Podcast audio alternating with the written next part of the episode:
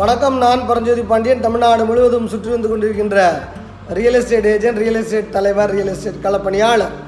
நாம் இன்றைக்கி பேச போகிறது வந்து பார்த்திங்கன்னா நில தமிழகத்தின் நில நிர்வாக வரலாறு. இந்த நில நிர்வாக ஒரு தொடர்ச்சியாக பத்துக்கு மேற்பட்ட வீடியோக்கள் போட்டுட்டு வரேன். அதில் இது ஒரு வீடியோ. இதில் என்னன்னா வந்து வருவாய்த்துறை அலுவலர்களை பற்றி நம்ம பார்க்க போகிறோம் அதுவும் வந்து பார்த்திங்கன்னா நில நிர்வாகத்துறையில் வருவாய்த்துறையோட அலுவலர்களோட பங்கு மிக முக்கியமானது. இப்போ அதில் வந்து அதோட வ- அதுக்குன்னு ஒரு வரலாறு இருக்குது பாருங்கள் அதை நாம் இப்படி பிரிச்சுக்கலாம். எப்படி பிரிச்சுக்கலாம் அப்படின்னா நில உடைமை மேம்பாட்டு திட்டத்திற்கு முன்பு அதாவது ஆயிரத்தி தொள்ளாயிரத்தி எழுபதுகளுக்கு எண்பதுகளுக்கு முன்பு பார்த்தீங்கன்னா கிராமங்களில் கர்ணம் சிஸ்டம்னு சொல்லுவாங்க. ஒரு பெரிய தனக்காரர் அல்லது ஒரு செரிப்பு ஒரு கர்ணம் அப்படின்னு பேர் சொல்லுவாங்க. பெரிய தனக்காரருக்கு ஊர்பட்ட பேர் வச்சுருப்பாங்க. தலைமை நாயுடு பட்டேல் பட்டேலு அப்படின்னு பெரிய தனக்காரருக்கு அந்தந்த ஊரில் அந்தந்த சாதிக்கு ஏற்ற மாதிரி வச்சுருப்பாங்க. அம்பலக்காரரு என்னென்னமோ வச்சுருப்பாங்கன்னு வச்சுக்கோங்களேன். நம்ம வந்து பெரிய தனக்காரன்னு வச்சுக்கோம் அவரும் அதுக்கப்புறம் நிர்வாகம் பண்ணுறதுக்கு வந்து பார்த்திங்கன்னா கர்ணம் அப்படின்ட்டு இரு- ஒரு கணக்காரர் இருப்பார். இந்த ரெண்டு பேர் தான் வந்து அந்த காலத்து வருவாய்த்துறையில் அடிப்படையாக இருக்கிறவங்க. இப்போது இந்த சிஸ்டம் செரிப்பு அண்டு கர்ணோ சிஸ்டம் எப்போ உருவாக்கப்பட்டதுன்னா ஆயிரத்தி எட்நூறுகளில் ஆயிரத்தி எட்நூற்றி ரெண்டில் சாஸ்வத பர்மனெண்ட்டு செட்டில்மெண்ட் இருக்கு இல்லையா? சாஸ்வத செட்டில்மெண்ட்டு அப்போ தான் உருவாக்குனாங்க. அப்போது ஆயிரத்தி எட்நூறுலேருந்து ஆயிரத்தி தொள்ளாயிரம் ஒரு நூறு வருஷம் அதுக்கப்புறம் ஒரு அறுபது வருஷம். நூற்றி அறுபது வருஷம் ஒரு சிஸ்டம் இருந்திருக்கு அதுக்கு பேர் வந்து பார்த்திங்கன்னா நாம் கர்ணம் வருவாய் சிஸ்டம் கர்ண வருவாய் ஊழியர்னு சொல்கிறோம் அதற்கு அப்புறம் இப்போ இருக்குல்ல எழுபதுலேருந்து இப்போ வரைக்கும் இருக்கு பாருங்கள் இப்போ கிராம நிர்வாக அதிகாரி இப்போ விஓ அதுக்கப்புறம் தாலுகாதார் அப்படின்னு போயிடுச்சு. இப்போ இப்போ இருக்கிற சிஸ்டம் வேறு. அவங்களுக்கு இருந்த உரிமையும் இப்போ இருக்கிறவங்களுக்கு இருக்கிற உரிமையும் வேறு வேறு. அவர்களுக்கு வந்து ஜுடிஷியல் பவர் பெரிய தினக்காரருக்கு கிராமத்தில் ஜுடிஷியல் பவர் இருந்துச்சு. ஆனால் இப்போது பெரிய தினக்காரர்ன்ற அந்த செரிப்புன்றதெல்லாம் கிடையாது. ஊரில் ஓட்டு போட்டு பஞ்சாயத்து தலைவர்னு வேணால் யாரையாவது தேர்ந்தெடுத்துக்கலாம். யார் வேணாலும் வரலாம். பா பரம்பரை கிடையாது. எலெக்ஷனில் மூலமாக ஊரில் பெரிய மனுஷன் வரலாம் அப்படின்ற மாதிரி இப்போ மாற்றிட்டாங்க வருவாய்த்துறை அலுவலரும் அன்றைக்கி வந்து ஹெரிடிட்டி கர்ணம் ஹெரிடிட்டியாக இருந்துச்சு. அவங்க வரலான்ட்டு இப்போ அப்படி கிடையாது. அது யார் வேணாலும் படித்து யார் வேணாலும் வரலாம் அப்படின்னு. இதெல்லாம் எங்கே இருக்குதுன்னா தமிழ்நாட்டில் தான் இருக்குது. வேறு ஸ்டேட்டுக்கெல்லாம் போயிட்டு இதெல்லாம் கேட்காதீங்க. அதெல்லாம் இன்னும் வந்து இரநூறு முந்நூறு வருஷமாக ஆயிரத்தி எட்நூறில் எப்படி சாஸ்வத செட்டில்மெண்ட் போட்டாங்களோ அதே கணக்கில் தான் இருக்காங்க. அதனால தான் அங்கே இருக்கிற ஆளுங்கள்லாம் நிலம் இல்லாதவன் அங்கேருந்து ஓடி வந்து நிலம் இருந்தால் அவன் இங்கே வந்து மெட்ராஸில் வந்து கொத்தனார் வேலை பார்க்க போகிறான் அதனால தான் இப்போது இன்றைக்கி இருக்கிற அவ்வளோ மைக்ரெண்ட்டு வடக்கத்திக்காரங்க இருக்காங்க இல்லையா? மைக்ரெண்ட் பீப்புள் அவங்களுக்கு எல்லாம் நில உரிமை கிடையாது. ஆனால் இங்கே தமிழ்நாட்டில் வந்து அங்கங்கே லேண்டு செட்டில்மெண்ட் ஆகிடுச்சு அதனால தான் எல்லாம் டாஸ்மார்க்கில் குடிச்சிட்டு உக்காண்ட்ருக்கோம் ஓரளவுக்கு அது ஆயிடுச்சு. மற்ற மாநிலத்தை விட தமிழ்நாட்டில் வந்து பார்த்திங்கன்னா இந்த அளவுக்கு அதாவது நான் இப்போ வந்து கர்நாடகாவில் இன்டீரியரில் போய் வேலை பார்த்துருக்கேன். மகாராஷ்டிராவில் இன்டீரியரில் போய் நிலங்கள்லாம் ஆய்வு செஞ்சுருக்கேன். நான் வேலை நிலங்கள் வாங்குறதெல்லாம் பார்த்துருக்கேன். அங்கெல்லாம் வந்து பார்த்திங்கன்னா நல்லா கவனிங்க.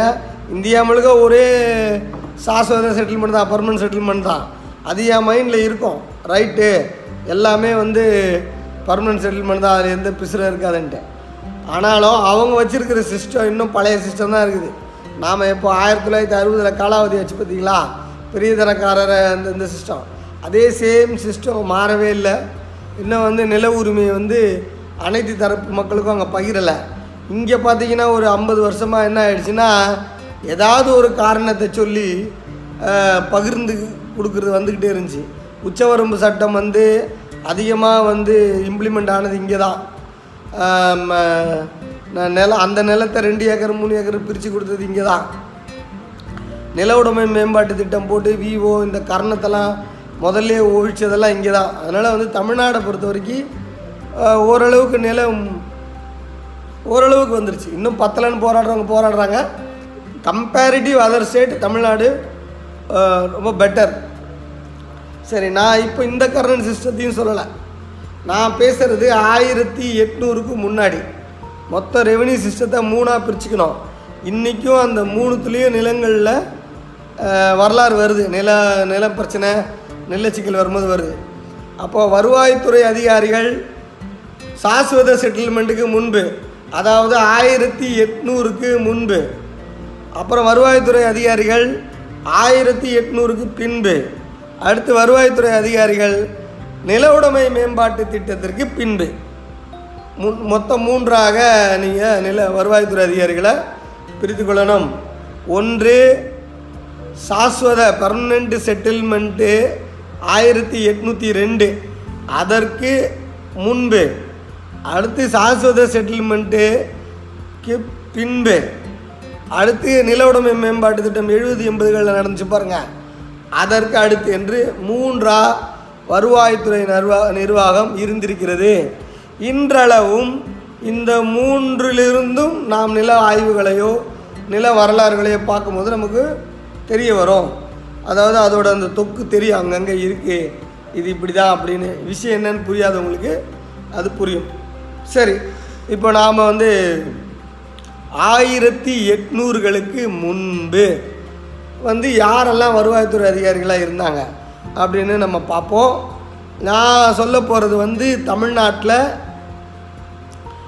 திருச்சி ஸ்ரீரங்கம் முன்னாடி வரைக்கும் அதாவது த சென்னையிலேருந்து ஸ்ரீரங்கம் வரைக்கும் அப்படியே பார்த்தீங்கன்னா அதாவது வேலூர் கள்ளக்குறிச்சி திருப்பத்தூர் திருவண்ணாமலை கடலூர் விழுப்புரம் செங்கல்பட்டு காஞ்சிபுரம் சென்னை இந்த பகுதிக்கு மட்டும்தான் இப்போ நான் பேசுகிறேன் ஆயிரத்தி எட்நூறுக்கு முன்னாடி. ஆயிரத்தி எட்நூறுக்கு அப்புறம் தமிழ்நாடு முழுக்க ஒரே மாதிரி ஆயிடுச்சு. ஆயிரத்தி எட்நூறுக்கு முன்னாடி இந்த பகுதி. அந்த திருச்சிக்கு அந்த பக்கம் கோயம்புத்தூர் பக்கம் மேற்கு பகுதிகளில் கோயம்புத்தூர் பக்கம் அங்கெல்லாம் வந்து பாளையக்கார சிஸ்டம் அதனால் வந்து அதை நம்ம அடுத்த வீடியோலையோ நான் உங்களுக்கு சொல்கிறேன் அந்த பாளையக்கார சிஸ்டத்தில் என்ன கணக்கு என்ன வழின்ட்டு. அதனால் வந்து இதுதான் வந்து பழைய ரெவன்யூ சிஸ்டம் இங்கே திருச்சி வரைக்கும். அப்படின்றத மைண்ட் மேப் வச்சுக்கோங்க. அப்படின்னு நான் சொல்ல வரேன். ஆக முத முத வரி வசூல் செய்கிற அந்த வரியை வசூல் பண்ணுற ஆள் முக்கியமான ஆள் மெத டாப்பில் இருக்கிறவர் யார்? யாருக்கு போய் கடைசியாக வசூல் சேருது? அப்படின்றது தான் பார்க்கணும். பார்த்தீங்கன்னா அவுரங்கசீப் காலத்தில் கோல்கொண்டா வரைக்கும் வந்துட்டு கோல்கண்டாலேருந்து இங்கே கர்நாடிக் ரீஜன்னு போட்டு நவாப் இங்கே வந்தாங்க பாருங்கள் அவங்க வந்து ஒவ்வொரு ஏரியாவையும் சௌபா அப்படின்னு பிரிக்கிறாங்க. சௌபா. அப்போது இந்த கர்நாடிக் ரீஜன் நான் இப்போ சொல்கிற இந்த திருச்சி வரை தமிழ்நாடு இருக்கு இல்லையா? அது வந்து சௌபா. அதில் அவங்க ஒரு ஆறு ஏழு பகுதிகளை சர்க்கார் அப்படின்னு பிரிக்கிறாங்க. அவங்க நிர்வாகத்தில். சரியா சொல்ல வருது இப்போ அந்த சௌபாவுக்கு இன்சார்ஜாக யார் இருக்காருன்னா அவருக்கு பேர் பௌஸ்தார். அவர் பவுஸ்தார்ன்றது பழைய தளபதி அப்படின்னு பேர். அந்த காலத்தில் தா பா பாளையக்காரங்கள் அதுக்கு பேர் தளவாய் அப்படின்னு பேர். ஆனால் பௌஸ்தாரே ரெவென்யூ வசதியை பார்க்குறாரு பாருங்க. கலெக்ட் பண்ணுறாரு பாருங்கள் அதுக்கு பேர் வந்து அமல்தாரர் அப்படின்னு பேர். ஆக இங்கே அமல்தாரர் என்பவர் மாவட்ட ஆட்சியர் தாலுக்காதாரர் கலெக்டர் இவங்களோட உயர்ந்த பதவி அந்த காலத்தில். அமல்தாரர் என்பவர் எல்லாம் கவனிக்கணும் பவுஸ்தாரே அமல்தாரராக இந்த ஒட்டு மொத்தத்துக்கும் இருக்கார். பவுஸ்தாரரே அமல்தாரராக இந்த ஒட்டுமொத்த நிர்வாகத்துக்கு இருக்கார். ஒட்டுமொத்த வரியும் அவருக்கு தான் வரும். இப்போ அவருக்கு வரி வந்தால் ஒட்டுமொத்த வரியை வந்தால் அவருக்கு வச்சுக்கிட்டு மீதி அரசருக்கு கொடுக்கணும். அப்படின்னா அவர் என்ன வச்சுக்கிறார்? அப்படின்றத இப்போ பார்க்கணும். அவருக்கு ஒரு ஏழாயிரத்துலேருந்து ஒரு ஒன்பதாயிரம் வரை படை வீரர்கள் இருப்பாங்க.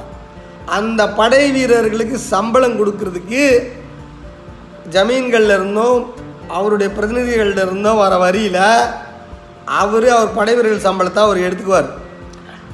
அதன் மூலமாக அந்த ரொட்டேஷன் மூலமாக அவருக்கும் அதில் ஒரு ஸ்லாப் இருக்குது அதற்கப்புறம் வந்து கடை பஜாரு இதெல்லாம் எந்தெந்த ஊரில் இருக்கோ அந்தந்த இதெல்லாம் பஜாருக்கு வரி இருக்குது அதுக்கப்புறம் உப்பு சுங்கம் இருக்குல்ல டோல்.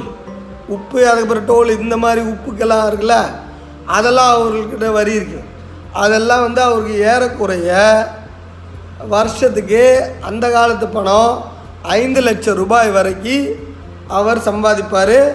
அவருக்கு ஒரு அறநூறு எழுநூறு ஊழியர்கள் குடும்ப வேலைக்காக இருப்பாங்க.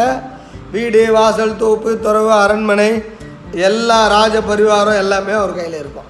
ஆக அமல்தாரருக்கு இந்த அமல்தாரர் இவர் தான் ஃபஸ்ட்டு ஹெட் ரெவின்யூ ஆஃபீஸர் இவருக்கு தான் இவருக்கு ஜுடிஷியல் பவரும் உண்டு.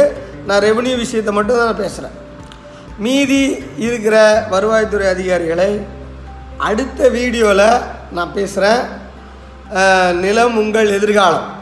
இது நான் எழுதின புத்தகம். இந்த புத்தகம் வந்து சொத்து வைத்திருப்போர் சொத்து சிக்கலில் இருப்போர் சொத்து வாங்க போகிறவங்க உங்களுக்கு எதாவது பிரச்சனைனா இந்த இந்த புத்தகம் நிச்சயம் பயன்படும். நான் இப்போது பேசிகிட்டு இருக்கிற நில வரலாறு இதில் இருக்கார்.